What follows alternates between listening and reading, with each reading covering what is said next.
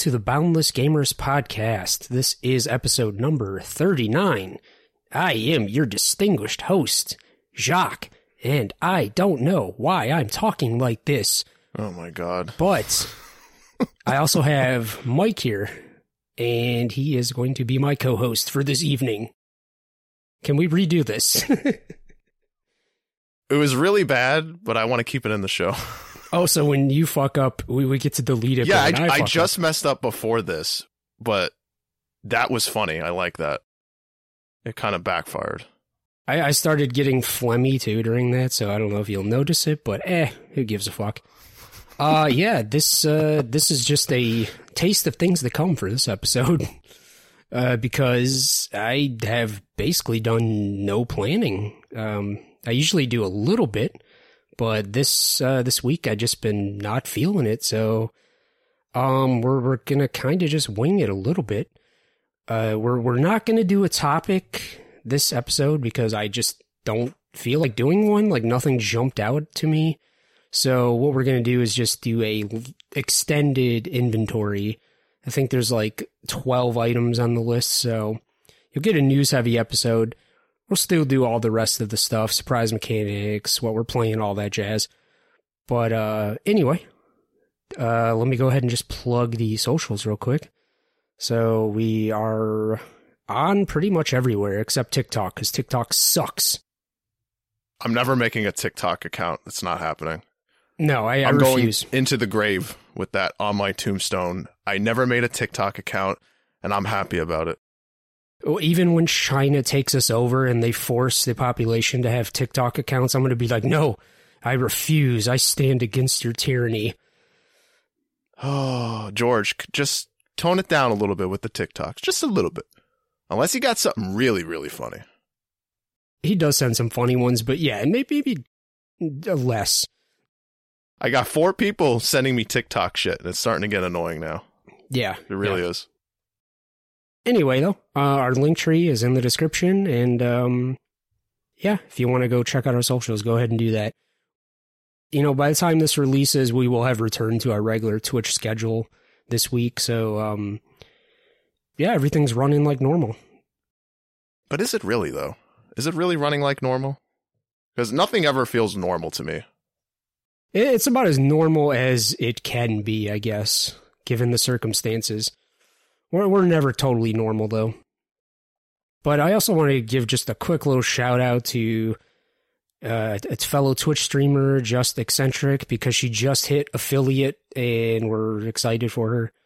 And yes, that's, I just wanted to give her a little shout out. So go follow Just Eccentric if you want to. Yeah, we crashed her stream a couple nights ago and just gave her a bunch of follows, and she was kind of like freaking out during the during whatever she was playing. What was she playing? I can't remember.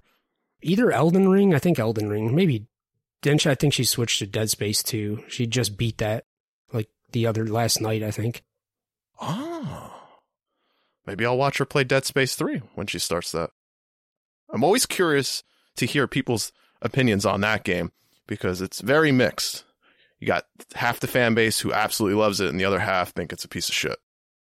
Yeah, yeah. I was telling her like it's not as bad as eh, bad. What the fuck was that? I don't- It's not as dead. It's not as dead. it's not as bad as people say, but it's got its flaws certainly, and it's too long. So, but uh, we we- we'll be talking about Dead Space coming up, so don't you worry about that.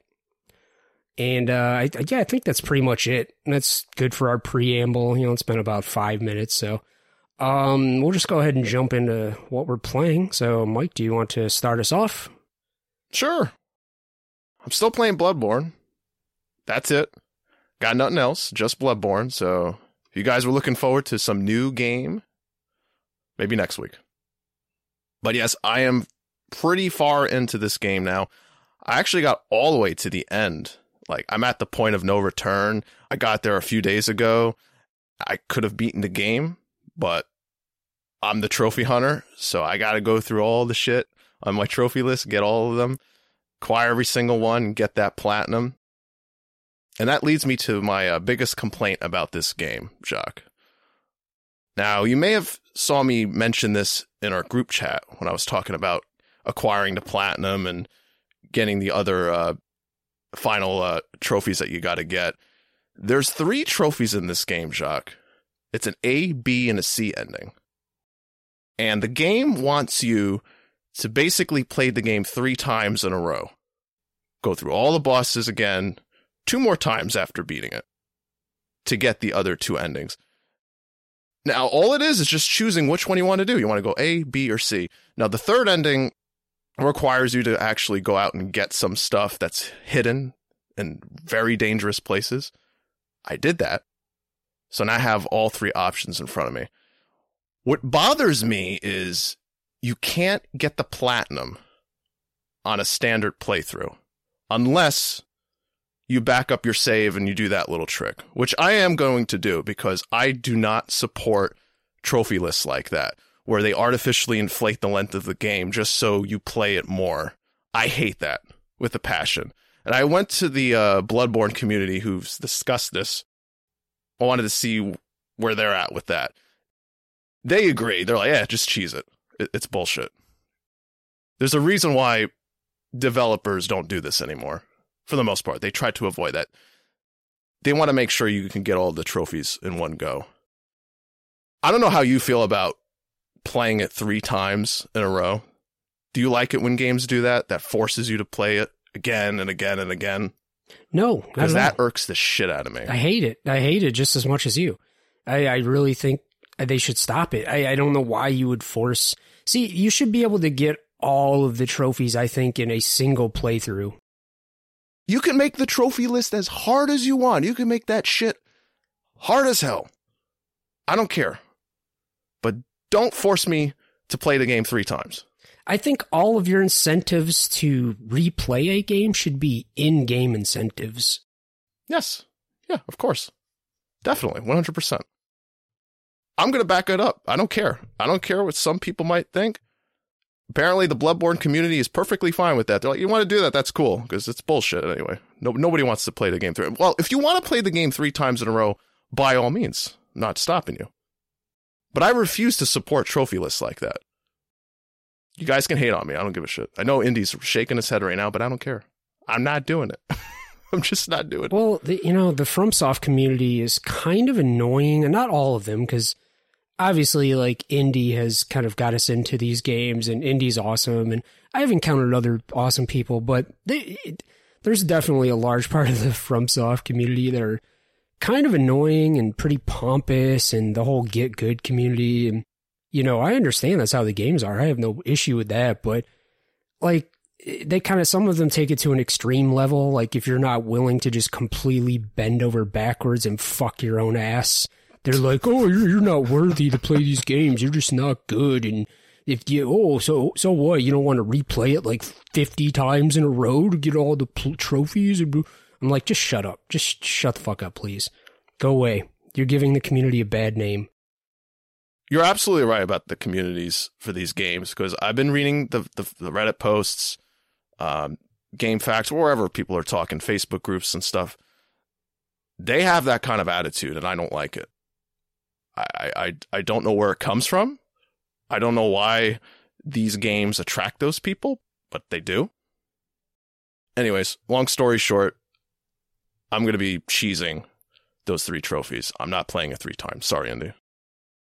But as for the actual game itself, I've been blowing through it and I'm absolutely loving it. The bosses, to me at least, aren't that hard, except for the ones that are in the dungeons because that's what I'm doing right now. I think I'm in the fourth dungeon. Is it the Chalice dungeons?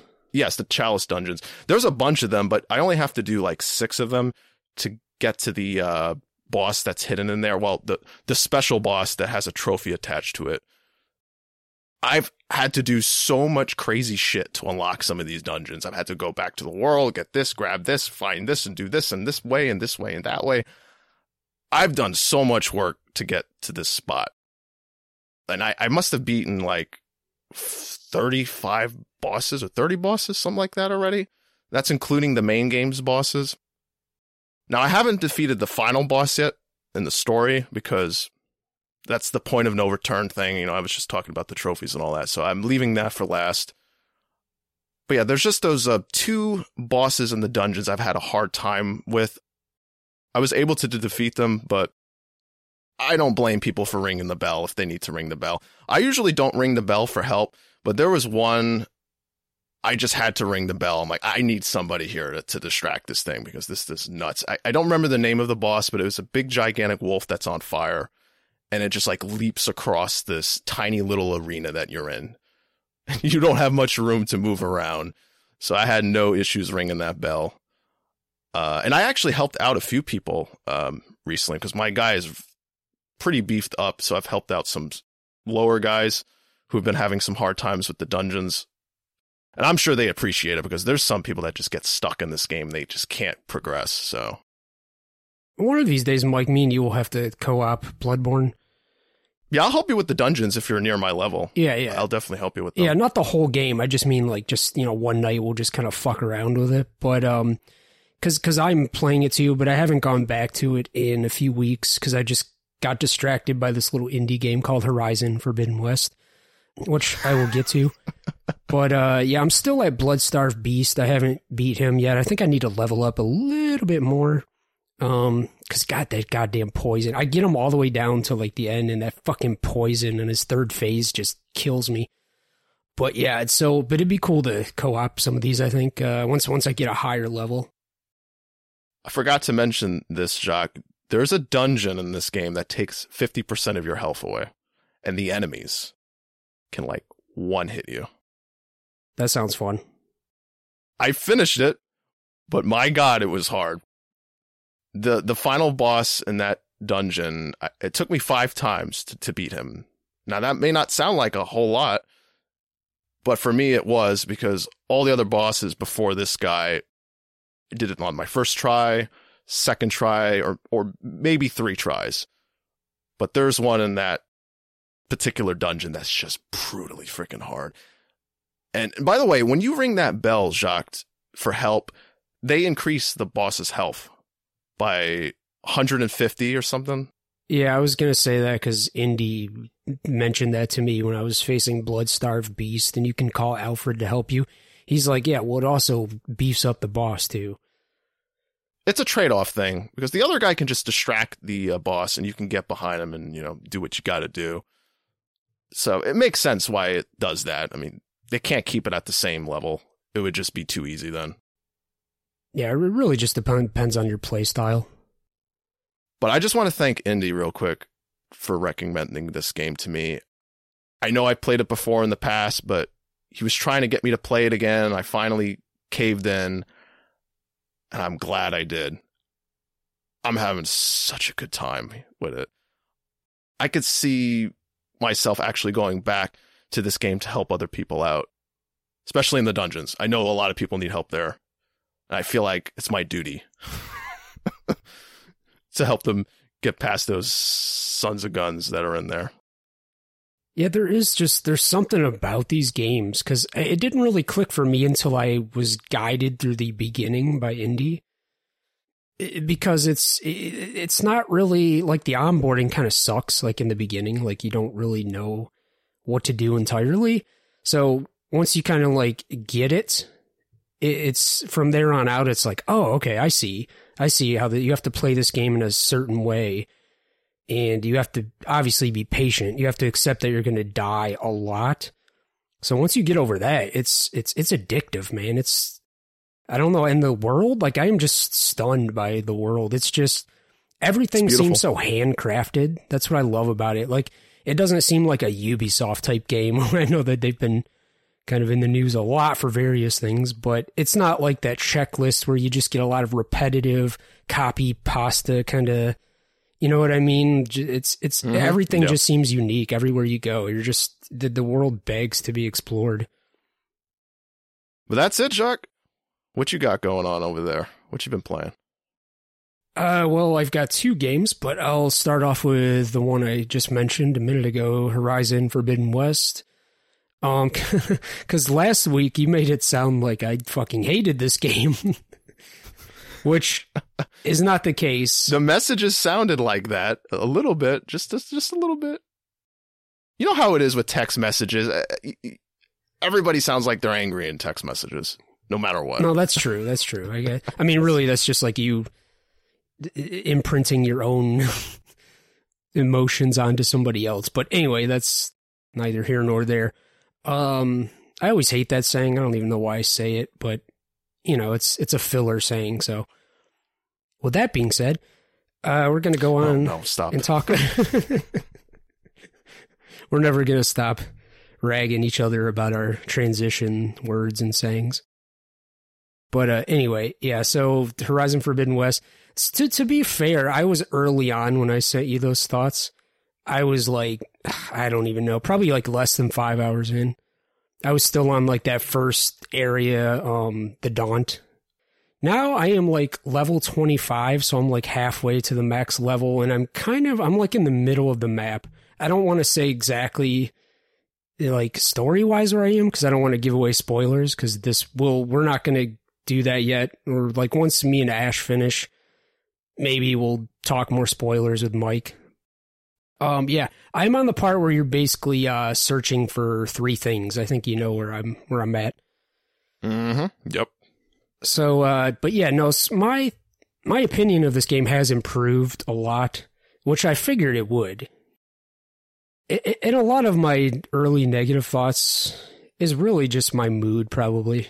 I've been kind of in like a sour mood. I mean, I'm kind of always in a sour mood, but even if it doesn't always come through. Um, but uh, yeah, because that that can heavily affect your your gaming, like your. And I, like I said to you, I am just so exhausted with these open world checklist games. They're just so overwhelming to me. I, I just see when I saw like the the full size of the map, I was like, oh boy, here we go. You know what makes me exhausted, Jacques? Is when I see those Facebook posts and gaming groups of recent game pickups, and, and it'll say something like, "Here's my next six games I'm going to be playing," and I see The Witcher Three, Assassin's Creed Valhalla, Spider Man 2018, Horizon Forbidden West. Red Dead Redemption, I'm just like having a heart attack inside. I'm like, oh my god, you're gonna play all these open world games in a row? I, I, I would just pass out. Yeah, here's a, here's a, here's a pro tip, uh, guys and girls. Uh, don't play two huge open world games back to back. I mean, maybe if that's like just your shit and that's all you play, maybe it's fine. But I would highly recommend in between open world games playing like smaller games to kind of cleanse your palate a little bit. Um, but yes, it's um. So my early problems, I you know, as I mentioned uh, to you and you mentioned last week, I thought some of the dialogue and like just some of the, the side characters, you know, with the side quest were just like generic and um there there was one quest in the Daunt in particular where it's like you know, I won't get into it. It's not really spoiler cuz it's kind of a side BS quest, but you you like come upon this like tribe and you got to they're like up in the mountains, kind of stranded. You go up to the top of this mountain, you get like this part from this this machine, and you bring it back down. But it's like this other guy in town that wants it, and he's like got all his heavy muscle with him. And he's basically comes in and tries to take it from you, and you have to like defend the clan. You know, not like in an actual fight, but just like talking with dialogue trees and.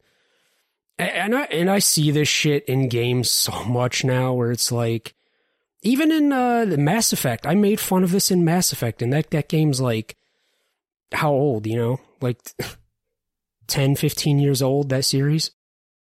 It, but it's the point where, like, somebody wants something, and, like, the main character just is like, oh, um, have you thought about maybe not wanting this thing that I have? And then the, the other character's like, oh, you know what? You're right. I'm just going to leave now and it's not exactly like that, but that's what it feels like. You like you literally just jump from point A to point C while skipping point B, and you haven't earned it through the dialogue and characterization. So that shit kind of annoys me. But as I got further on in the story, I, I haven't really seen that stuff as much. So maybe that was just like the one example because it's like yeah, some some of the side quests and I like to call them main side quests because they're some of these side quests are pretty extensive. They they almost feel like main quest stuff, which is kind of reminiscent of like I've heard it compared to The Witcher Three and things like that, where you have like these multi-step quest. So it's like, yeah, no, their their the writing is not bad. It's I just think in some parts I just kind of see old tired tropes from you know sticking through, and I guess I just expect better from Sony first party, especially Guerrilla, like one of their most important developers. I just and for how long, you know, five years they've been working on this game. Mm-hmm. There's just certain things where I just am like, like can, can we can we do something different here? Like why, you know, it's just the same tired shit. now I'll, I'll just move on to like the the stuff I am loving because I don't want to just totally shit on this because I think overall I am really enjoying this game a lot. And I, I love the first Horizon Zero Dawn, so I am a fan of this this world and this series. Um, the combat number one is phenomenal. Like, just it was great in the first one. It's even further improved and easier to use, and you have more options this time. It's fantastic. It's actually my favorite part of the game. I have one criticism with the combat, just one. I had the same issue with the first game, but I was like, ah, everything else is awesome. I'll just toss it to the side. But I would like some sort of a block system in this game. You know what I mean? Like to, to block incoming attacks. I always have to just roll away from Agreed. things, roll away Agreed. from things. I'm like, come on, dude. Like, okay. I mean, this isn't really like spoilers or anything. It's just it's it's just a weapon or like a item that you get that early, pretty early on too. So it's like if you don't want to hear it, maybe just skip ahead like a minute. But if, um, you know the shield wing that you get where you can glide. Mm-hmm. Yeah. It, so when you first acquire that, the person you acquire it from is using it as a shield. I was like, why can't you repair it and just fucking use it as a shield to parry and shit, just like any other game like Bloodborne or something, or or not Bloodborne, but like um, you know, Dark Souls or something that has a shield. Yeah, and without spoiling things, let's just say she has resources that could get that repaired.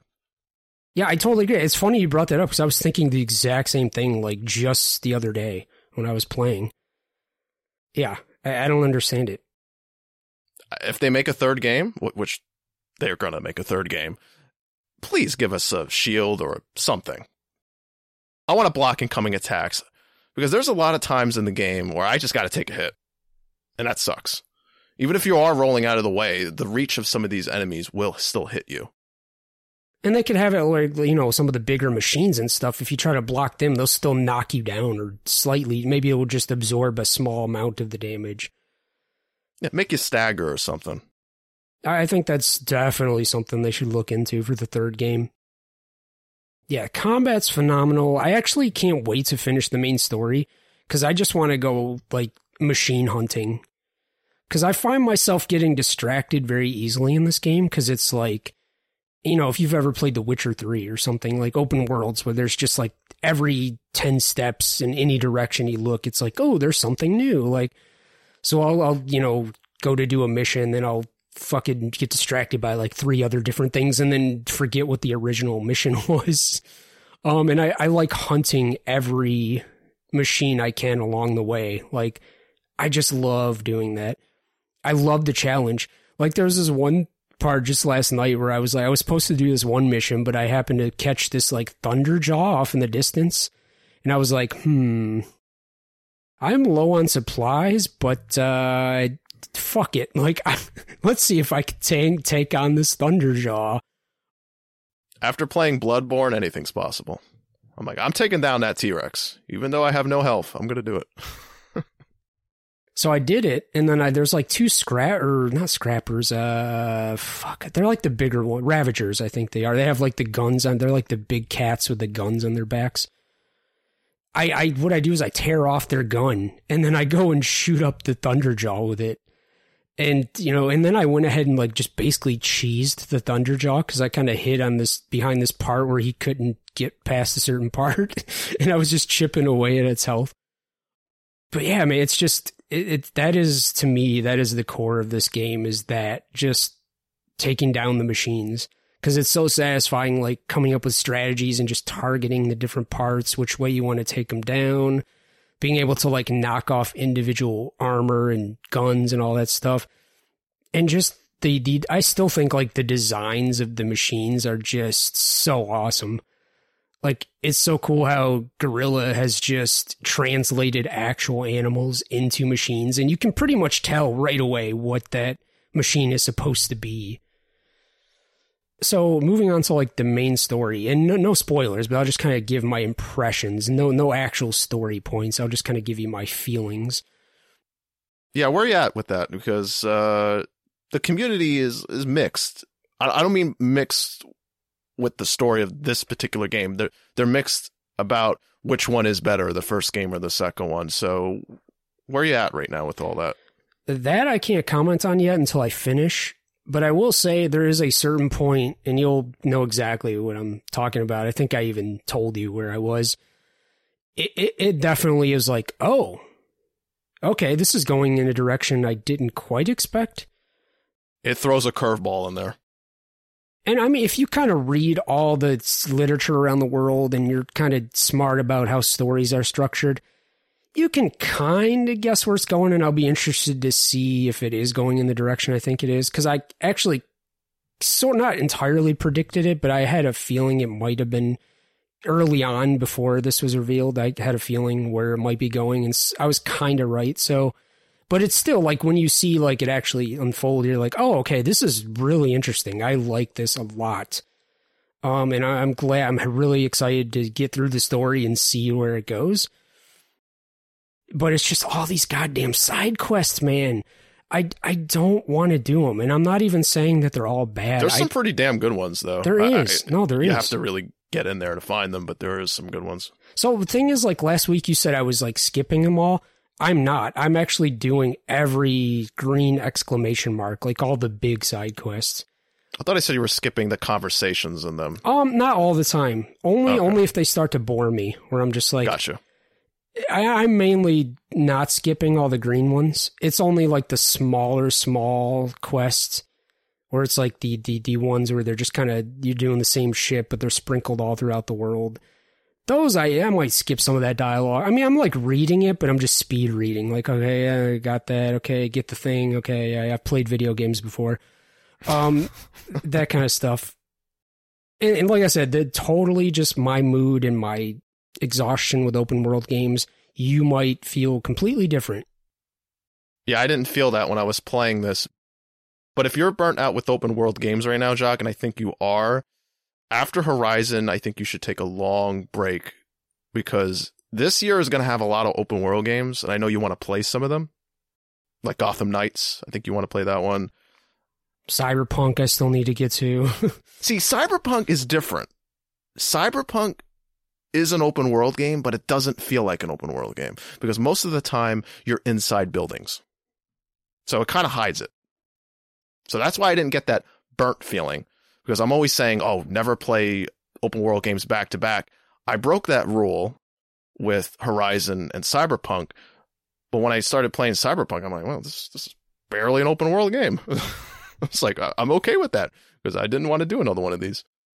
Yeah. Plus, you said like there's some bugs that still need to be worked out, so I'll I'll wait on Cyberpunk.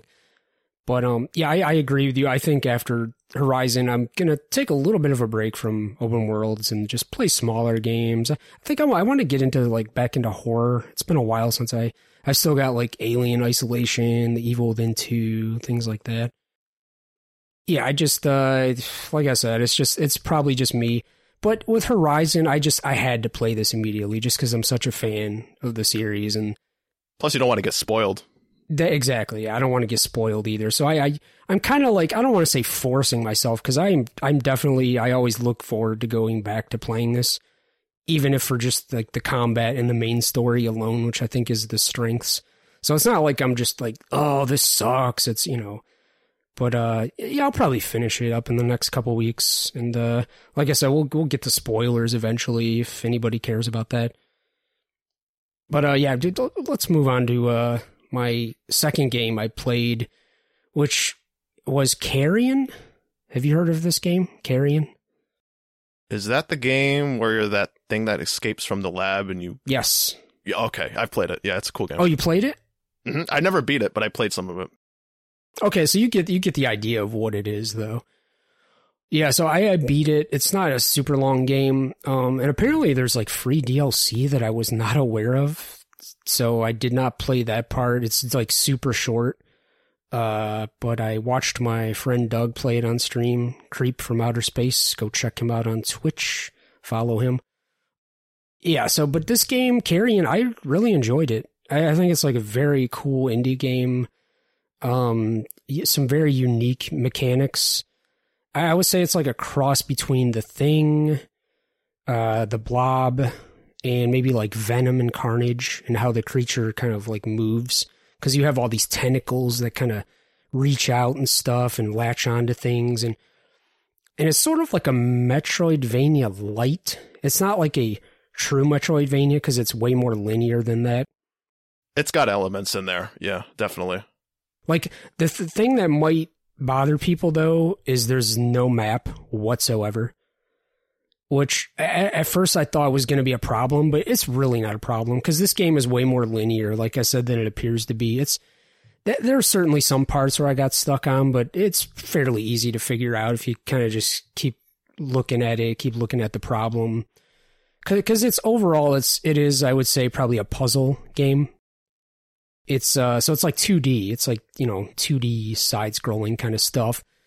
But you're like, yeah, you're like this little monster amorphous creature thing that breaks out of a lab and you're just yeah, it's all you're just trying to break out. That's the whole objective.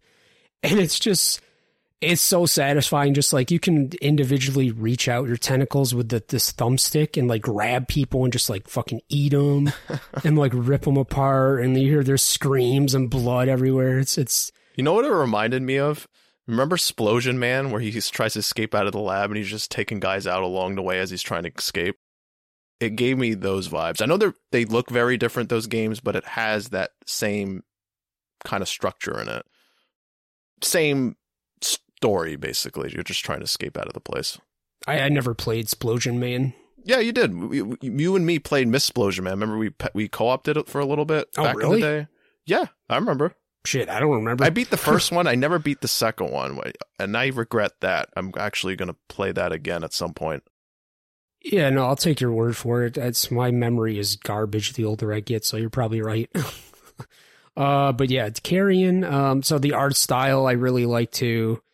Uh, it's it's it's um, I don't really know how to explain. If you've seen like a 2D kind of game, it's it's in that kind of art style. It's not super pixelated or anything, but it's it's so it's probably like you know 16 bit error kind of stuff.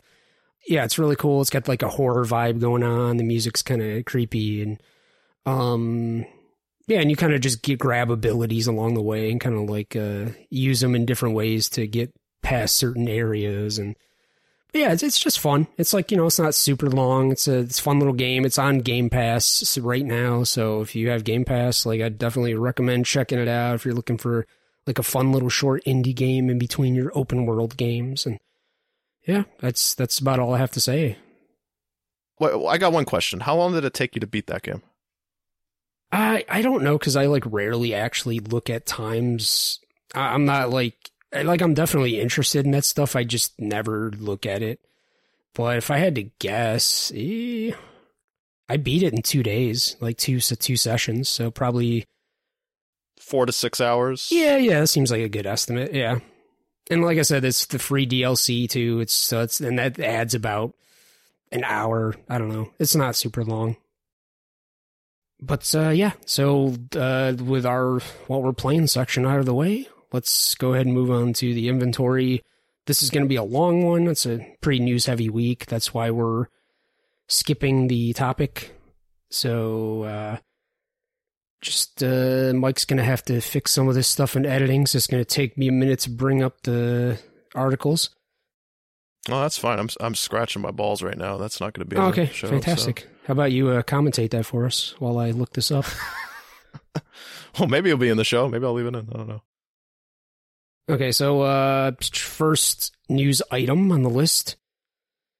So apparently, in the past uh, 20 or so years since uh, Xbox has existed, Microsoft has only sold 2.3 million consoles in Japan, and that's that's including every generation of Xbox. So original Xbox, 360, and all of the 360 models. We have to include those as well. You know, like the E, the Slim, the the Elites, and then you got the Xbox Ones, and then the Series X. That's horrible. Yeah, not Two point five million. I think the Switch could do that in what? A week? I don't know. yeah. Xbox clearly not big in Japan. That's been an issue from the beginning. Cause, cause like the thing with Japan is like they're a very isolated culture. They like Japanese products. And not that they're alone in that, because a lot of countries, I mean, America, the United States is like that too. A lot of people like made in USA, you know, that kind of stuff. But uh, I think Japan, especially, is like a very isolationist nation. Um, not that there's anything wrong with that. I'm just, you know, calling calling it like it is. So I think that they really gravitate more towards Nintendo and even Sony, you know, Japanese companies. So they see Microsoft and they're just like, eh. And not only that, but like Microsoft, like Xbox doesn't have that many of the types of games that Japanese people like. They tried with the 360 with like I think Blue Dragon and a few other games. Uh, Lost Odyssey. Yeah, That's a big one. But they just never caught on, and and a lot of people in the West uh, loved Lost Odyssey, but it just didn't have the fan base, and that was considered Microsoft's best JRPG. That wasn't going to do anything, yeah, they're like, all right, well, we tried. Sorry, we're gonna go back to the shooters now. Yeah, just to give you an idea, here's the top five selling Xbox games in Japan for not not including the Series X and S. Um, for the just for the first three generations. So let's see, uh, Dead or Alive three, Dead or Alive Extreme Beach Volleyball, Of course, Dead or Alive Ultimate. So they really like Dead or Alive. Um, Ninja Gaiden and Halo, which kind of surprises me a little bit. how the hell did Halo break that? I don't know, man. I I'm think it's the first first one too, Combat Evolved. Um, probably probably because like you know that was like the launched with the, the original Xbox and, but yeah, they they they typically like, you know, JRPGs obviously and anime style stuff and MMOs. They love handheld stuff. I mean, the- the DS was huge there, and that's why the Switch is exploding. People, they they're always on the go in Japan. They they want on the, right. walking around in the subway or wherever, and they can bring the Switch with them. Can't bring an Xbox with you. Oh well, you, you can now with the streaming and all that, but that's that's a whole other thing. But yeah, And obviously we're generalizing because there's gonna be people over there who do like stuff that's out of the norm, you know, like Halo. it's just a small minority of people. It's the the stats don't lie. I mean, we have the statistics, and and that's what it is. That's I'm sure you got some hardcore Xbox guys over there, but but there's just not enough of them. It is what it is. Um, yeah, it is. Uh, and here's here's a little bit of a breakdown too, if you're interested in exactly how many units each console generation sold. So the original Xbox sold 472,992 units, so under half a million. Um, the 360 sold the most, which no surprise there. That's you know probably the best Xbox generation as of now. We'll see how this generation goes. Um, that sold 1.6 in some odd numbers of units. Uh, Xbox One sold 1,000. what? Why am I having trouble reading this? 114,831. That's horrible. Even they realized that the Xbox One was pretty shitty overall. And then the, it brings brings us to the Series X and S, which has already sold outsold the Xbox One with 142,024 units. So yeah, it's um and just to compare that to like uh PlayStation just to kind of give you context, it- there's also it shows like the PlayStation has sold 19 million PlayStation 1s to date Jeez. That's just Japan. Which you would think it would be more actually, but that's still a lot. And the uh, PlayStation 2 sold 24 million, which that's like the most popular PlayStation generation. Mm-hmm. So that's still not a lot. Like, I don't think so. It sold over 155 million worldwide. And so it's 20. Would you say, what was the number in Japan? Uh, 24 million for PS2s. 24 million for one country. Yeah, it, it could be higher. Yeah, Japan is a huge market, though, so you got to take that into account. That is true. But like, like now, Nintendo pretty much owns Japan. Like, I, the the market share that it has in Japan is I don't know it offhand, but it's ridiculous. Like, it just completely dwarfs even PlayStation. Yeah, but like you said, there's people they just love the Switch over there. They're just on the go a lot, and you know you can understand that. And that's why Sony needs to make some sort of a handheld or hybrid or something in the future. I agree. I, I don't want them to abandon that war. Get back in the trenches. Fight Yeah. Nintendo. Totally agree. Even though I'm not a handheld or mobile gamer, I think that is an important market and they should definitely get back into that. they should not cede to the competition. Okay, uh, moving on.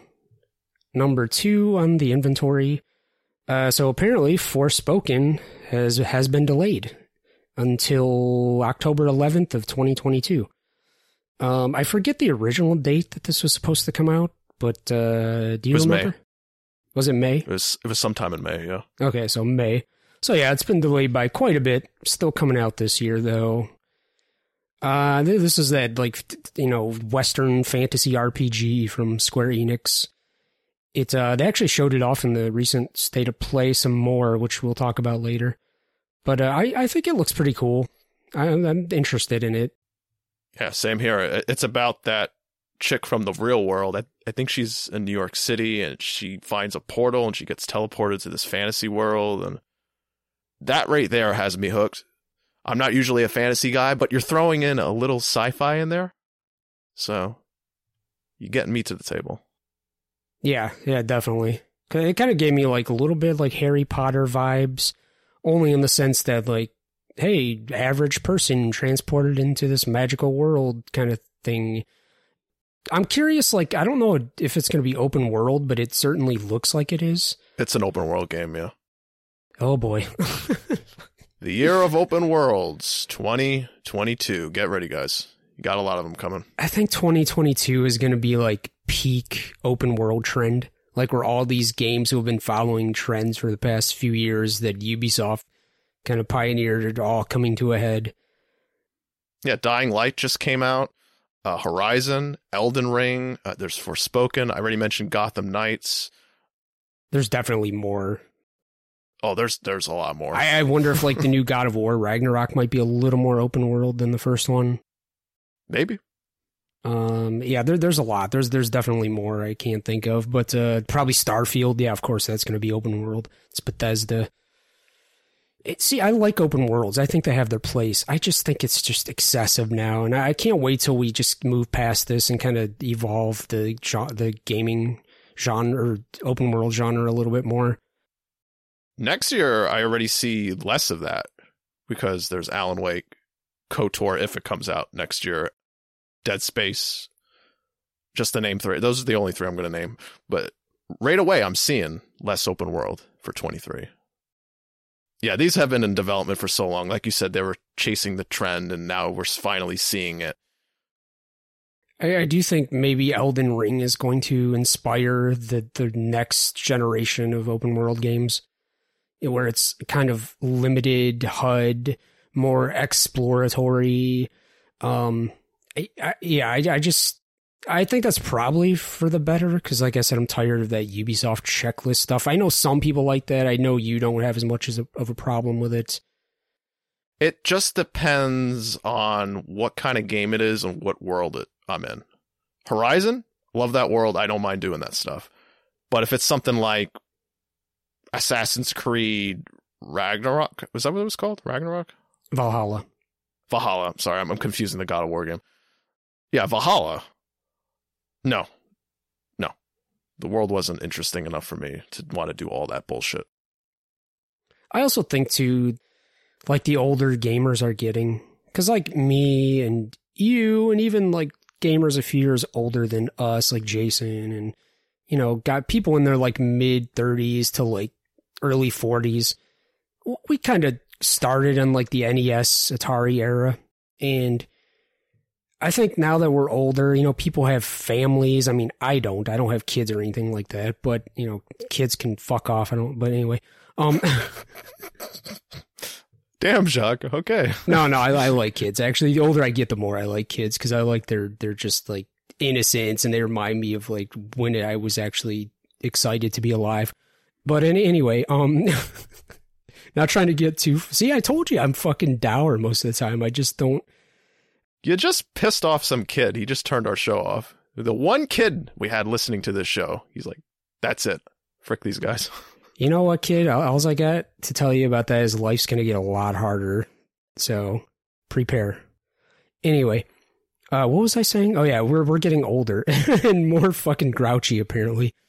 I think that uh, yeah, like that generation though is just like we're kind of the main purveyors of like certain types of games like this and I think I'm seeing a lot now where it seems like people want games to get shorter, smaller, more linear because we just don't have the time to play these gigantic open world games. You know what I mean? We're looking at you, Ubisoft. Your 100 hour Assassin's Creeds. We don't want that. Oh yeah, fucking Ubisoft's like the worst offender of this shit. Guy, I hate. See, Far Cry Three was amazing. That's kind of what started off this whole thing, I think. But then it just got so just rot and just like, ugh, stop.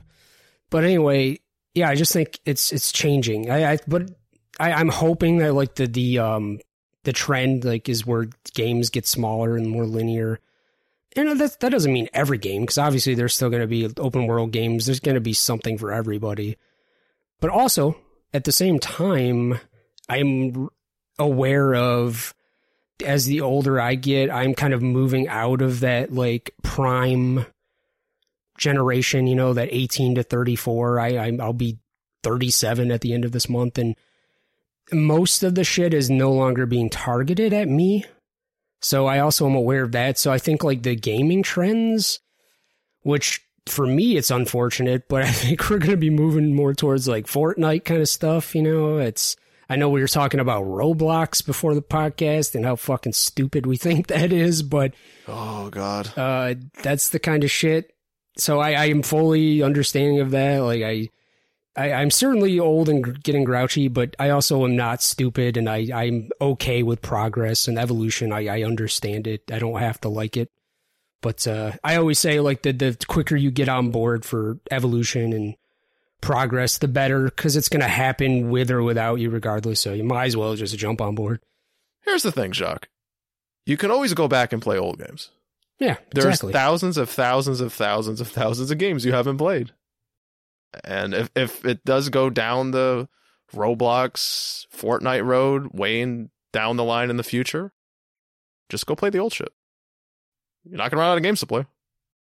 You are uh, absolutely right, and I fucking love old games. I love love playing them. So I've got a billion of them in my backlog. So uh, no shortage there. Uh, so yeah. Anyway, Forspoken that is coming out October 11th of 2022. I don't know. We got off on a little tangent there. We're gonna have more. Don't worry. We're gonna have more. Number three on the inventory, and I'm curious about your thoughts on this because you being a uh, PS3 collector now. Uh, Sony is ending PS3 consoles and peripheral support in Japan. And the, the reason they're doing this is basically just the shortage of parts and, and you know, with with all the COVID fucking everything up, it's basically like, well, we uh we can't afford any longer to put time and money towards this two generation old console, so we're gonna move on. And uh, I totally understand.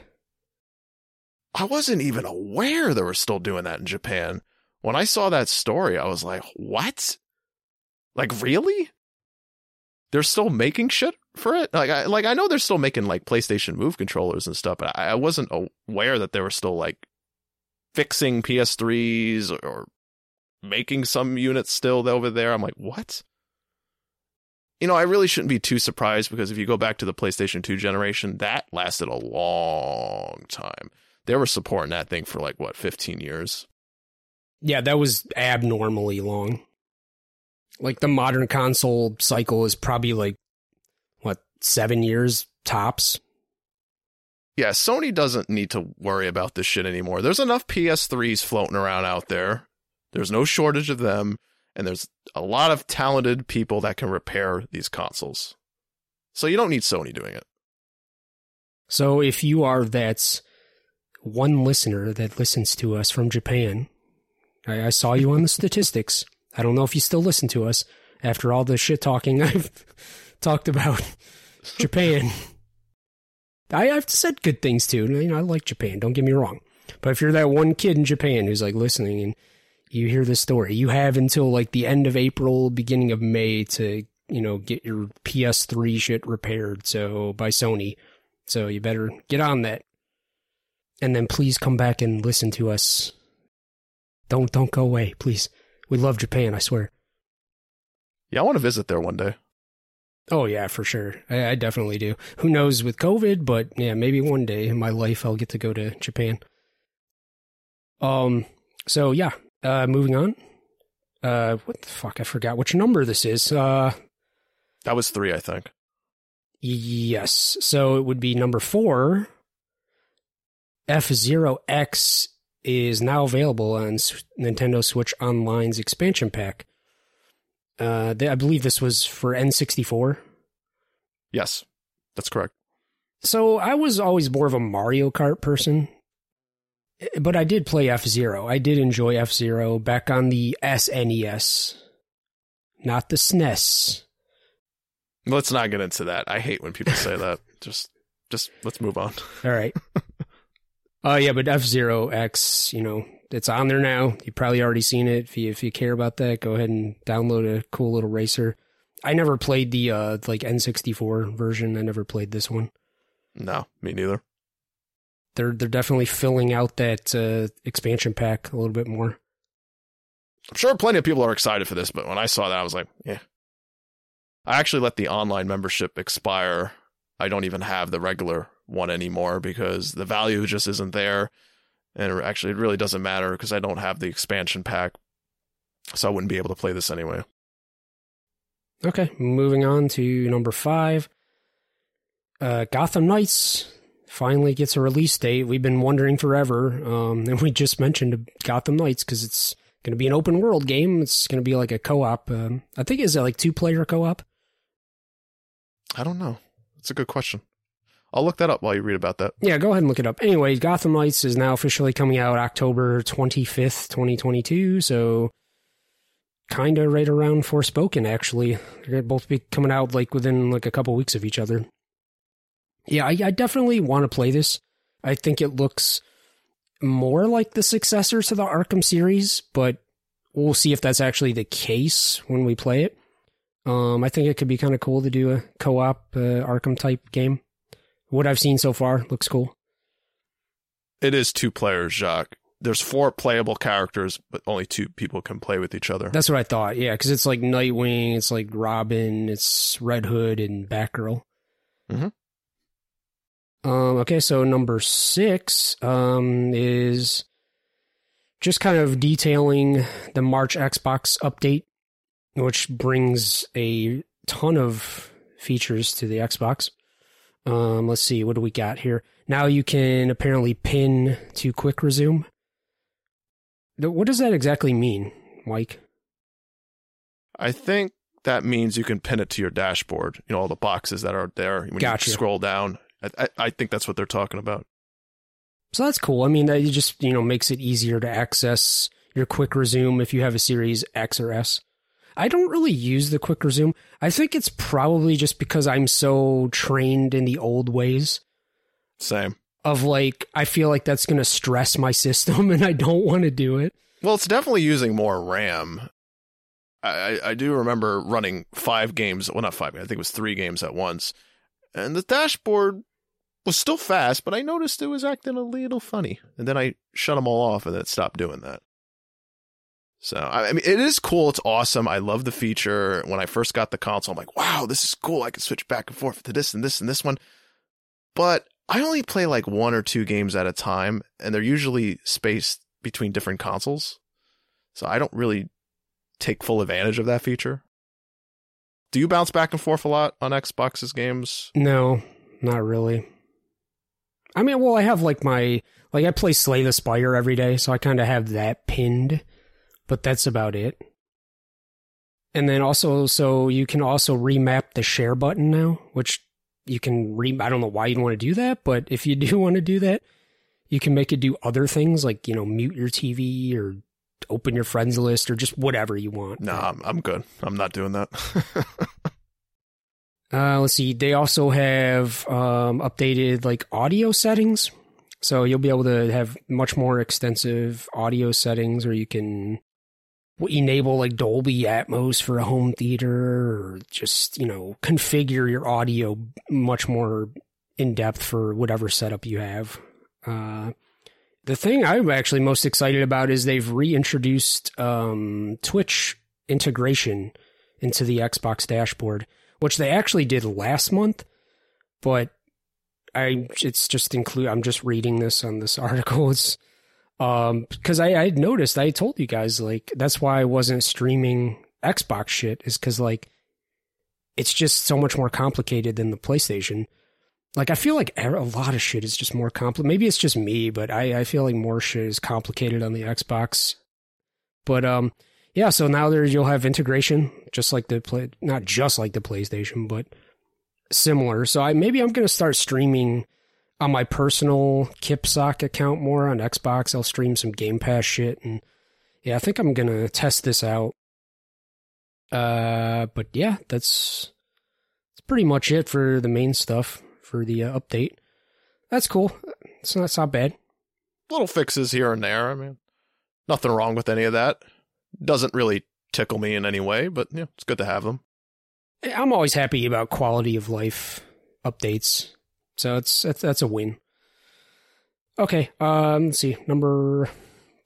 I see. This is the problem when I don't have the numbers written down, as I'm losing track of what number three, four, five, six. Okay, number six on the list. Uh, it looks like Sony has quietly upgraded the DualSense controller. Did you see this? Yes, I did. Mm-hmm. Okay, yeah. So it only applies currently to the newest colors variations, the the purple, pink, and blue. Um, but I, I assume they're gonna be every new controller they make of all the colors is gonna be upgraded like this.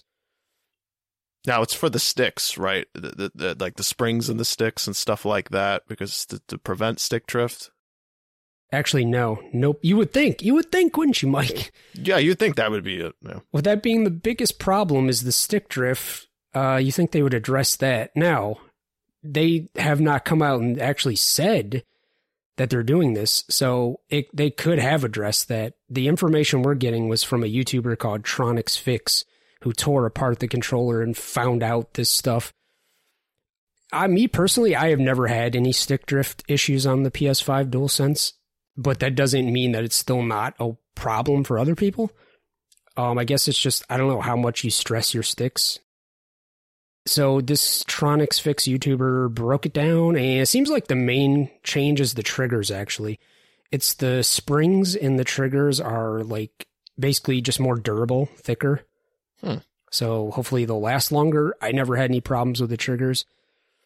Um, nothing about the sticks but they did change like the circuit board inside. Really? Yeah, I don't okay. know exactly what. Maybe like that would help responsiveness. I would assume maybe to to input maybe lag and cheaper. stuff like. Maybe that's a cheaper part. Yeah, it could just be like a availability thing. Like you know, maybe they're having trouble getting certain parts, so they had to kind of change the design a little bit. I don't know, but uh, yeah, it seems like they're mostly upgraded. At least you got stronger springs and the triggers but uh, this kind of just gives me more of a reason to get like a new color because I those new colors look fucking awesome. I'm waiting for the PlayStation 1 controller design. Once they put that oh, the gray one. yeah, that's the one I want. Give me that. Then I'll buy another one. Um, but yeah, I'd, I'd probably get like the. They all look cool. I'd probably get the blue one just because blue's my favorite color. But I the purple and the pink look awesome too. I already have the cosmic red, and I know you have the midnight black. Yeah, the midnight black and the default white one you get with the console. Yeah, that, those are my two. And I haven't had any issues with the controllers yet. Nothing. And I use them a lot. Me neither. No issues. Guess it's just the like I said, just it varies person to person and how much you stress your controller or just how lucky you are. Yeah, I don't know. Okay. Uh number I probably fucked up the numbers. Yeah, just drop the numbers. just move on to the next story. Yeah, I'm just confusing the listeners and myself, so Yeah, Nux Nux Nux story. this this is going great. Uh Nux story is could be 7, could be 8, who knows. Super Nintendo World will actually open in the US next year in 2023. It's going to be opening in Universal Studios Hollywood. And I believe this is like the first, well, certainly the first one in the US, but I think it might be the first one outside of Japan as well. And there's, there's plans to expand eventually in the next few years as well to Universal Studios in Florida and other places around the world. And apparently, this this one in the U.S. is going to have a new like state of the art ride. They haven't said what it is, but I, I this I just as soon as I heard this announced back when they opened the original one in Japan, I was like, oh my god, I would love to go to a Super Nintendo World. I, I've seen the pictures and it just looks so amazing. As much as I shit on Nintendo, it's still a part of my gaming heritage it's where I started out, so I still have a certain love for Nintendo. It's buried, but it's there. You do you have anything to comment on about this? I would love to go to one, but I'm just an introvert and I don't like to go anywhere. that's the yeah, problem. Same. And I just mentioned I want to go to Japan one day. That's uh that's well that's actually way more complicated to do. But yeah, kids are going to love this big Nintendo fans, no matter how old you are, they're going to have a great time probably. Hopefully it's fun. I mean, I'm sure they know what they're doing, how they have everything set up. I would love to dress up as Mario and run around the uh, Mushroom Kingdom. I guess I could do that now in some some place, but you can do it in your own house. Yeah, that's right. If, if I take enough drugs, I can probably see mushrooms and growing, sprouting in my room whatever floats your boat. Moving on from Mario and Nintendo and all that, let's uh, talk about uh, sexism in the workplace. That's a great shift. Yeah, it's great. I know. It, it, the hard shift. I totally did not plan out the order of these stories like I usually do. Um. So, yeah. Apparently, uh, in PlayStation has a sexism lawsuit against them, and we've already known about this previously, but it has escalated because before it was just one former employee. Now, like eight more women have joined on. Mm. It's the usual stuff. It's like, you know, uh, harassment in the workplace, not getting promotions like their male counterparts, uh, you know, prejudices against women who are pregnant, you know, they don't, just the usual bullshit I felt like I just had to mention this because we mentioned all about the Ubisoft and Activision stuff, so it wouldn't be fair if we just swept PlayStation under the rug. Oh no, no, no! Bring them into the light and shit on them. Yeah. Uh, so it, I mean, there's not much to say other than this is horrible. It's I, I, I tend to believe women because it's just, you know, why would they risk a comfy job? Why would they have no reason to lie about this? Now, I'm not saying every woman ever is telling the truth, but I tend to think most of them are. And, uh, definitely, uh, that, that experiment I did back in the day on the Four Kings casino, that, that opened my eyes forever. Cause I actually, I've mentioned it before on here, but I documented it on my Facebook and I just one night, like, dress my avatar up like Lara Croft, real, you know, sexy, not super sexy. It was just actually kind of like a normal looking girl that's pretty, you know, just the tank top. And every male avatar was hitting on you. Yeah, the whole night, like just the whole night, literally hours, just getting hit on and harassed by every male avatar. And, and I was having fun with it, just trolling them, but I was like, oh my God, this is like insane, dude. This, so this is what women have to deal with every day. So I totally, uh, think this is probably real. Now that doesn't reflect on the whole company because obviously not everybody's like that, but still they, Sony should certainly take measures to, to look into this and try to fix things because at the workplace, everybody has the right to be treated equally. You should not have to deal with that bullshit. No, no, no. It's been going on for way too long. This shit, uh, well, forever. It's enough's enough. Let's get past all this and, and move on and treat everybody the same way. Absolutely hate it.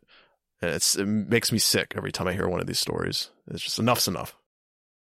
So we'll, we'll see where this goes. Sony has not commented yet. I, I don't know what the um what they're allowed to say based on the lawsuit or what their lawyers have recommended, but maybe well I'm I'm guessing we'll probably hear more about this in the future cuz it's just ongoing. It's a problem not only in the video game industry, just everywhere. And I think it's these companies are just finally getting exposed a little more. All right, um let's move on to the next one. No idea what number it is, but uh, you'll enjoy this one, Mike, because we're going to talk about Dead Space. Yes, Dead Space, Dead Space. Motive, who's working on the Dead Space remake, they just had like a live stream presentation this past week, and they kind of showed off. They're primarily focusing on the audio aspect of the remake, but they did Mhm. show off some pre-alpha footage of just actually walking around and playing the game. And uh, it, I gotta say, man, I'm just everything I'm seeing about this. Just I'm excited. I, I think it looks great. I think the lighting looks amazing. I'm sure they have like ray tracing on there and stuff. Uh, the the levels, I could immediately tell exactly where they were in the game. They they look one to one with the original. Um, now I know they're going to expand. They said in some places they're going to make areas bigger or add on some areas depending on what the, what it calls for. But so far it seems like yeah, they're just staying pretty true to the original, just kind of improving in areas where they can. Now I gotta ask this, Jacques. When you were watching the stream, were you wearing headphones? No, I was not. I probably should have. Oh, you should have been. Oh man, it, it really heightens the sounds and because it says in the beginning like please put headphones on or something like that. And I was like, all right, I'll put the headphones on. And I was like, oh shit, you can hear what what they were discussing, like how the, how the sounds bounce off the, the the the corners and come around, you know, the hallways and shit. Like you can really hear it. And then how they compared it with the original game, and some areas it didn't even make sense. The sound, like you could hear like knocking or something through like a big metal wall or something. It was yeah, it was strange. Yeah, I think I will go back and listen to it with headphones. Um, because you could tell like during the presentation, like how they were. I mean, they were really. They had their like uh audio engineer like breaking it all down. I was Mhm. like, I was like, holy shit! I mean, they had flow charts that made fucking the flow charts in Detroit Become Human look like child's play. like they just. My ADD brain just like was overwhelmed. I was like, "Wow, man! I have so much respect for developers because this shit is very complex." I love the part when you heard uh, "Twinkle Twinkle Little Star" when they were playing that over uh, the gameplay, and they were showing how if the door shuts now, like it completely cuts off all sound. But if the door shuts and there's a glass window over there, you'll hear like a muffled, low version of it. Like, Yeah, that was very cool. faint. I was like, wow, that's that's really cool. I, I love that.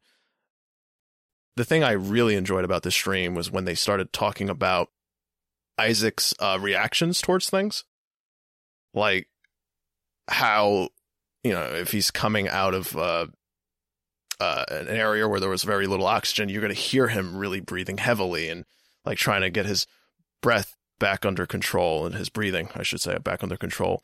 And the thing that caught my attention, like I was like, "What? What? You're you're going to be doing this?" Is they're recording three different lines with the voice actor. They're going to have one where he's just talking normally, and then they're going to have a line. Well, just, let me give you guys an example. Like if Isaac says something like, "Yeah, I'll be there in a minute," they'll have a calm version. But if he's tired or he has, you know, he's breathing heavily, he'll say something like, "Yeah, I'll be there in a minute." And then they'll do another one where he's like injured and it'll be like an injured voice and stuff. That's what they're, they didn't give us an example of that, but they were talking about that, that, that that's what they're going to be doing. So they're going to have three separate lines that the actor's going to record and it's going to change according to what's going on in the game. Now, the only other game I can think of that did this recently was the 2018 Spider-Man game. Remember that, Jacques? When Peter's walking around, he sounds fine, but if he's web swinging, you hear breathing in his voice, and he's like, "Yeah, yeah, yeah, May, uh, I'll be there shortly. Just yeah, I got to take care of something." Yeah, that's exactly what I was thinking of. Um, Spider Man. I think more and more games are trying to do this, like different states of exhaustion. You have different lines recorded, which seems like a huge undertaking, um, just for such a small detail. And I don't know if it's necessarily called for in every game but I think for especially like Dead Space, where it's like all about immersion and tension, I think I really appreciate that they did this. And also, they, they showed an example too, like where he comes out of the, the airlock, like the uh, zero G. And they, they said in the original, like he would just go from like being, you know, struggling to breathe to just perfectly normal breathing. In this, it's going to take him like a little bit to catch his breath. So I, I just little details like that is very cool you could see there's a lot of love getting poured into this project, and they're being very careful uh, with this game because they don't want to deviate too far from the original, but they want to improve it in the areas that needs improving, like what you just mentioned with this breathing. I'm feeling very good about this game, and I, I appreciate that they keep putting out these little short uh, streams to show people, hey, hey, this is where we're at, and this is what we're doing, and here, you just rest assured we're doing it right. We're not changing too much, but because uh, they went into like the gun sounds and all that, like the uh, the plasma cutter sound, and then they uh, had the sound for the pulse rifle. They did change the sounds up a, a, little bit, but the sounds make sense for these. Like like the the pulse rifle, for instance, in the original game, it had more of a, like electrical sound. In the new version, the remake, it sounds more like a rifle. Now I know some people were complaining about the plasma cutter sound I didn't have an issue with it. Uh, did you have an issue with the remake sound for that? Well, not not really, but people have to keep in mind this is pre-alpha. Guys. I know I, exactly. They they've stressed that multiple times in the stream, at least like six seven times. They must have said that just to get that message across. I really give EA Motive kudos because there's like virtually no developers that do this where they're just like, hey, we're showing you behind the curtain, like all, you know, blemishes and everything, what it looks like, and it's not finished. So the fact that, and I really think they're trying to quell fans' fears about this remake. Yes. And I mean, I really appreciate that. So far, everything I've seen makes me confident about this. And I think it very well could end up surpassing the quality of the first one. Um, and, and I really think they're taking care with this because clearly they want to re jumpstart this franchise.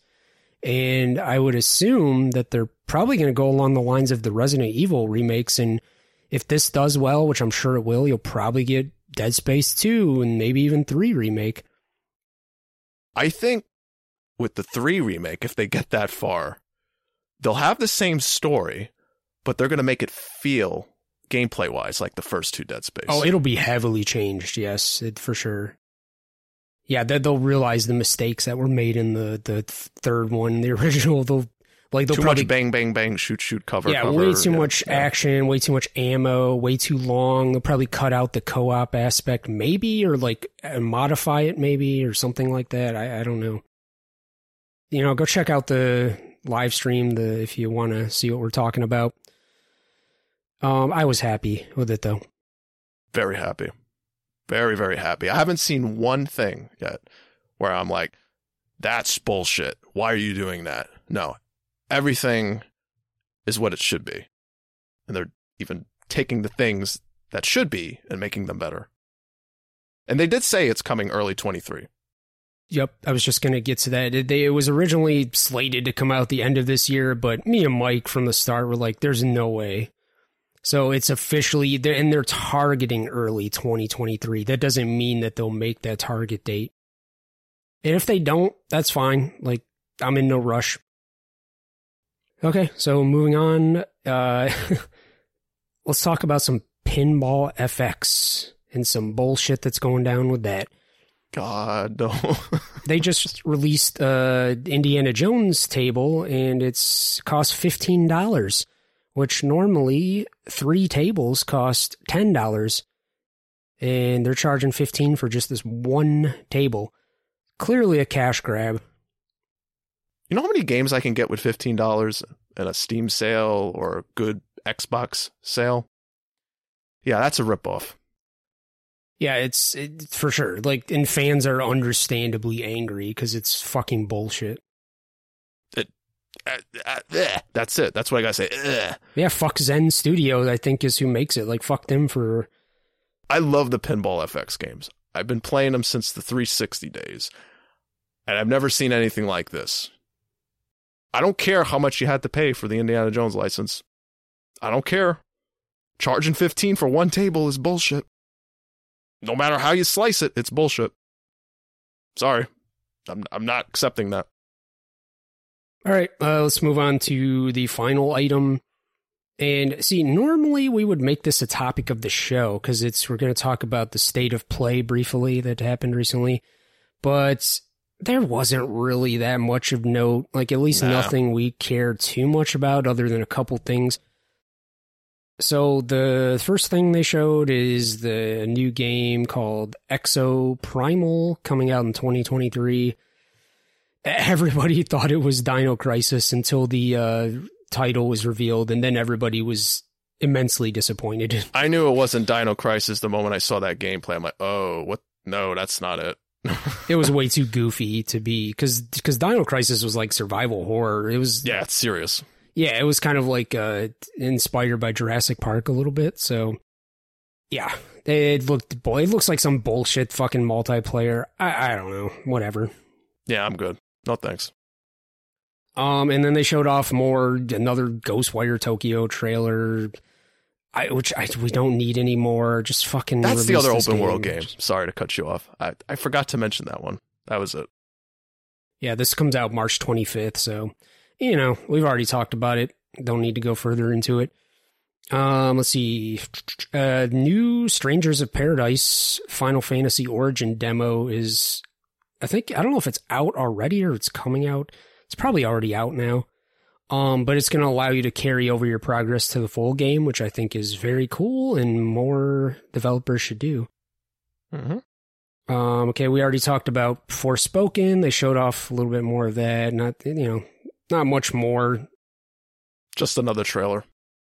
Yeah, I kind of hate these trailers where they're redundant. You know, they every couple months they just keep showing off slightly different things, but it's it's like okay, we get it. Just go away. Yeah, Deathloop did the same thing. That's annoying. Um, so let's see. Next, uh, they showed off Gundam Evolution, which is going to be a free to play first person shooter coming to PS5 and PS4 this year. Great if you if you're into Gundams, which a lot of people are. Awesome, happy for you. Yeah, I got nothing. Sorry, I don't care about this.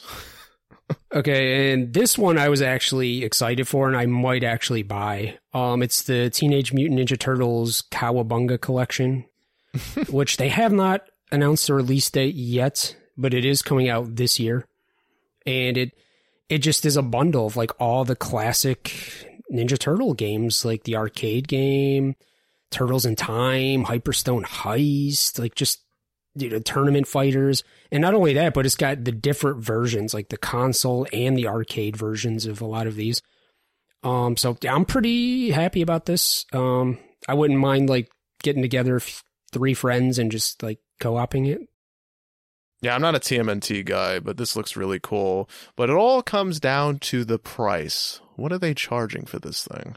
i'm gonna guess like 30 bucks I don't know why, but I'm feeling forty or fifty dollars. I have a feeling they're charging a lot for it. i could see 40 i don't think they'll go above that but who knows the, the another cool thing is they're bringing like some modern modernization like quality of life things to it too like where you can you know obviously save states and oh, there's some other stuff I can't remember off the top of my head, but yeah, it's it's it's definitely modernized, which is nice. Uh, okay, next is Uh, some multiplayer game coming to PS5, PS4 called Gigabash. Whatever. Not for me. look it I'm up good. if you want to look it up. Gigabash. Because like this this whole showcase, it was a presentation, whatever you want to call it, was Japan inspired. So all these games are from like Japanese developers, which, as we've said earlier, typically we're not into a lot of these types of games. So this is why we're not really excited about this state of play, but that's fine. Like other people, I'm sure are. So if this is your shit, I'm happy for you. Um, let's see. So another one is JoJo's Bizarre Adventure All Star Battle R. Gotta love these Japanese titles. This that launches this fall. I know a lot of people like the JoJo's, whatever. I don't know shit about it, but I know it's popular. Uh, and there's a game which they have showed off in a previous state of play called Trek to Yomi, which basically looks like a side-scrolling Ghost of Tsushima. This one I thought looked pretty cool too. I'm interested in this. Yeah, that one I want to play definitely. Mike, I don't know if you heard about this. This is coming to Game Pass day one. Oh, there you go. I'm playing it. It's on a Sony State of Play, and it's coming to Game Pass day one. Yikes. Uh... So I'm definitely probably going to check it out. Um, okay, so next, and this is the other thing I was excited about is the Returnal update.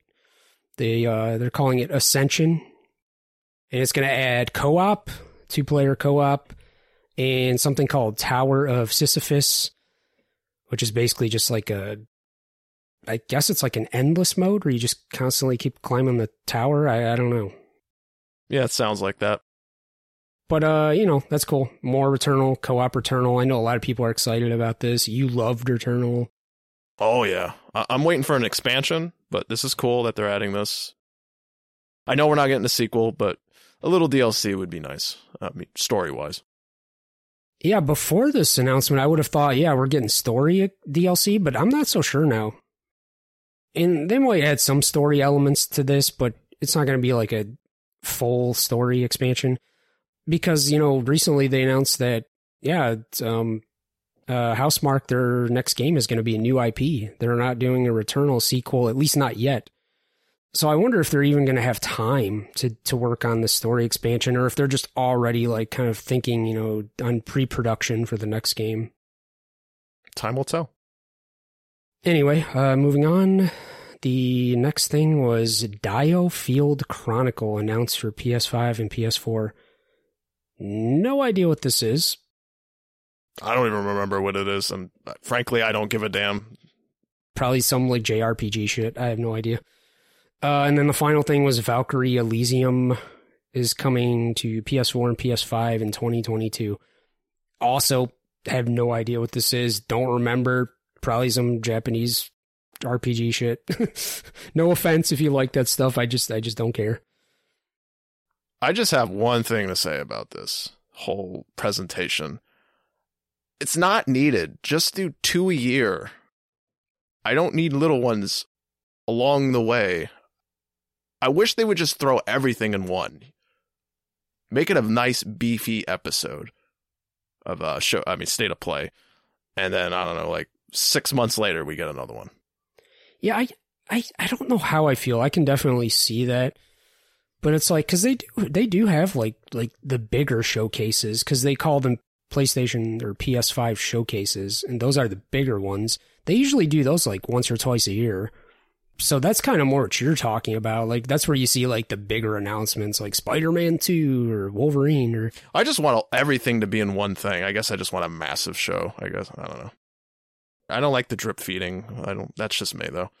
That's what they would do for E3. I mean, they would have their big E3 showcase, but they don't do that anymore. So I'm old school, I guess.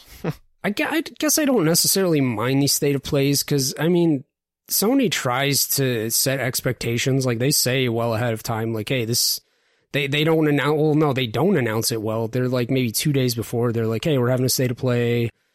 It's going to be Japanese focused. You know, set your expectations. So it's all the th- gamers that like blow it out of proportion. They're like, oh, they're gonna show off like fucking Half Life Three, and you know, like it's it's like no, guys, like stop. That's so that's fine. Like I don't care about these little updates because I don't have to like them or anything. You know, it's I'm sure they're for somebody, but I certainly enjoy the bigger showcases way more. Those are way more exciting. But yeah, that's all we got. Nothing I'm interested in, but yeah, whatever. Just echoing what I said before, I just would like less of these. But if that's the way they want to do it, then that's the way they want to do it. Yeah. All right. Well, with that being said, let's go ahead and move on to the final part of our show, which is surprise mechanics. And for new listeners, it's basically just the segment where we each bring something to the table. It could be whatever we can imagine. You never know. That's why it's a surprise. All right. It's a clever name. I named it. Give me all the credit because I'm smart like that. Okay. So, Mike, uh, what is your surprise mechanic? All right, Jacques, you're going to have to put something in the timestamps. Put a warning, wh- whatever. I don't know what you're going to have to put, but put something there. This is going to be very disgusting, this surprise mechanic. So, guys, if you're eating, finish eating, then come back and listen to this. So, recently I went grocery shopping, like I always do, to pick up the stuff I need the meats, the, the, vegetables, the cereals, all that stuff. And while I was shopping, Jacques, I heard a rumbling in my stomach. And that's nothing too crazy. I, I, I hear noises from my stomach all the time because I have IBS, I have a weak stomach, so it's same old, same old. But then as I continued to shop, it's getting louder, starting to hurt. And then I'm realizing, oh, am I going to have to use the restroom here? I don't like using restrooms in the public. I, I don't like using public bathrooms. I don't want any of that. I try to hold it in as long as I can. But this time, I couldn't do it, Chuck. Uh-oh. So I had to leave my cart outside the bathroom there.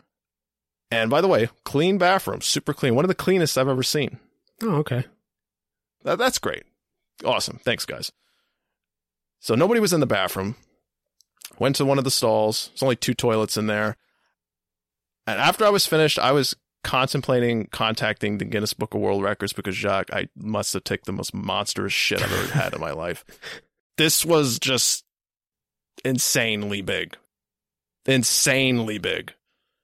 So big I couldn't flush it and the toilet got messed up. And I'm like, uh oh. Nobody's in here, right? Okay, so I, I cleaned my hands, went outside, grabbed a cart, and got the hell out of there. Leave the scene of the crime. I feel bad for the next person, but I had to go, and I, I was in pain, like literally. I felt like I gave birth, and yeah, I, I told you it was disgusting, guys. You were just like a, a B fifty two bomber. just that's the worst though when you're out in public and there's just no if ands or buts. Like you have to drop a deuce there. This is happening. We got to do it now. I, I can't hold it anymore. Ugh. Did you like tear off the toilet paper and like lay it on the seat and Yeah, oh, yeah, hold on. yeah. Ugh, I hate that, man. I've had to do that a few times. It's not pleasant.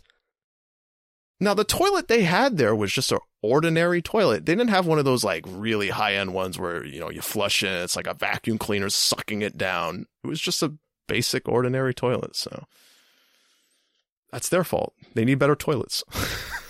Now, have you ever had this happen where you've you don't have to necessarily go number two, but you just need to use the bathroom? You open up one of the stalls and it's just like a scene of a crime. It's just Yes. no people did not clean up. It's just fucking all their shit everywhere. yeah, I've had that happen to me once. I was at a Mets game when I was 14. It was like the eighth inning, and I really had to use the bathroom. Waited on the long ass line. Finally got in there. Opened the door. And I saw the toilet, and there was beers in there. There was shit all over the place. Shit on the toilet, in the toilet. It was almost like people kept using it, but they didn't flush it. Like, oh, the toilet's messed up, but I really got to go. I guess I'll just dump on whatever the last guy did. It was the most disgusting thing I've ever seen in my life. I remember leaving the leaving there, and I and I said like, dude, don't don't use the bathroom. It's messed up. He's like, oh, can't be that bad. He opens the door and he looks at it. It is that bad. He to the door and leaves. Uh, there was, I might have, I definitely told you before, but I don't know if I said on the podcast. There was the one time where I worked at Tim Hortons and I was like the low person on the totem pole. So one day they just, the manager walks up to me and she hands me like a mop and a bucket and she's like, go clean the bathroom. And, uh, I open up the door and look and it was like one of those things like where I just said a scene of a crime and I just straight up told her, I was like, I'm not doing this. I was, I was like, you can fire me. I'm not fucking cleaning this shit up. This is not in my job description. Did they fire you? Uh, no, but I quit like soon after anyway. Not because of that, but I was just like, I this, I just don't like this job. But this was like, I was like a lot. I was in my probably early twenties. I, I don't know, but um, yeah, fuck all that. Well, that's it. That's all I got. Uh, Jacques, what's your surprise mechanic this week? All right, mine's probably going to be a quick one. Uh, I came up with this one just before the show, like usual, because um, I am a procrastinator. But I was thinking, um, I was thinking about how much I hate ads. Like I fucking despise ads. Like so much so that like when we got Twitch affiliate and you know we had started showing ads on our Twitch, I'm like, I I hate us for doing this. Like I feel sorry for the viewer. Like I'm sorry. but this is just how it is. Uh, you know, all the money we get we're putting back into the show. So but anyway, I was so I was thinking like what are some what is like one just pick one ad throughout history that stands out to you that you just fucking hate. Like that they just show repeatedly ad nauseum and you just it drives you fucking insane every time you see it. Huh. Does anything stand out to you? Because I have I have one for sure. That's a great question. I don't know. I have to think about it. You know, you go first. Uh, let me think about this for a second. Yeah. Yeah, I'll go ahead and tell you mine, then we'll move on to you. So mine is actually a recent one, and it's Invisalign. Have you seen these fucking ads? No. I don't know what it is because I have not searched for anything re- even remotely coming close to braces, or, and I don't know how I just keep getting these ads. But it's like there's two different, there's a multiple different ones actually, they're, and they're all like equally annoying. Like there's not one good Invisalign ad. Like whoever they got with their marketing, the advertising, they need to fire the whole fucking staff. Because sometimes I wonder with these ads, you're supposed to entice the viewer, the customer. So many ads do the opposite and repel us, and I don't understand it. So the the the, the one ad that just fucking annoys me the most, it's like and they're like quick too. They're like five seconds, and they're still. I just want to claw my eyes out. It's it's this little kid. It's like a girl, and she's like trying to catch up to a little boy that's waiting at a bus stop for school. And she's like, she's like, oh Brandon, oh eh, blah blah. blah. And the little kid's like, don't worry about it, sweetheart. Don't worry about it, sweetheart. I don't know what the fuck it is, but look, I don't advocate violence towards children but I would strangle the shit out of this little kid. I know it seems like I hate kids if you've listened Man. to this whole episode. I don't know what's what Jock he, this episode. Yeah, I guess he just hates every kid that exists. I guess. so you were cheering Anakin on in that scene. You're like, yeah, he's gonna get the young ones. No, yeah. no, because those kids weren't annoying. I, but I like kids. I swear. I just, I just fucking this, this it's it's the the repetitiveness that they play it so fucking much. It doesn't matter if it's YouTube, Twitch, whatever. I just constantly keep seeing this fucking ad. And there's this other one too where it's like this these two girls sitting on a couch and they're eating like popcorn and one has like the traditional braces on. And she's like she's like the one girl's like don't do it, don't do it. And the girl's like I'm not going to do it. I'm not going to do it. And then it like you hear a crunch, and then she's like, "I did it," and she has like the popcorn stuck in her braces. Oh god! I just want to slap the shit out of them. it's like, stop showing me this ad. I said, Mike, they could use this ad. It, so if like when China eventually takes us over and puts us in internment camps, if they want to get information out of me, this is the way. I'm telling you right now. Just lock me in a room and play this 24 7. I'll give you everything.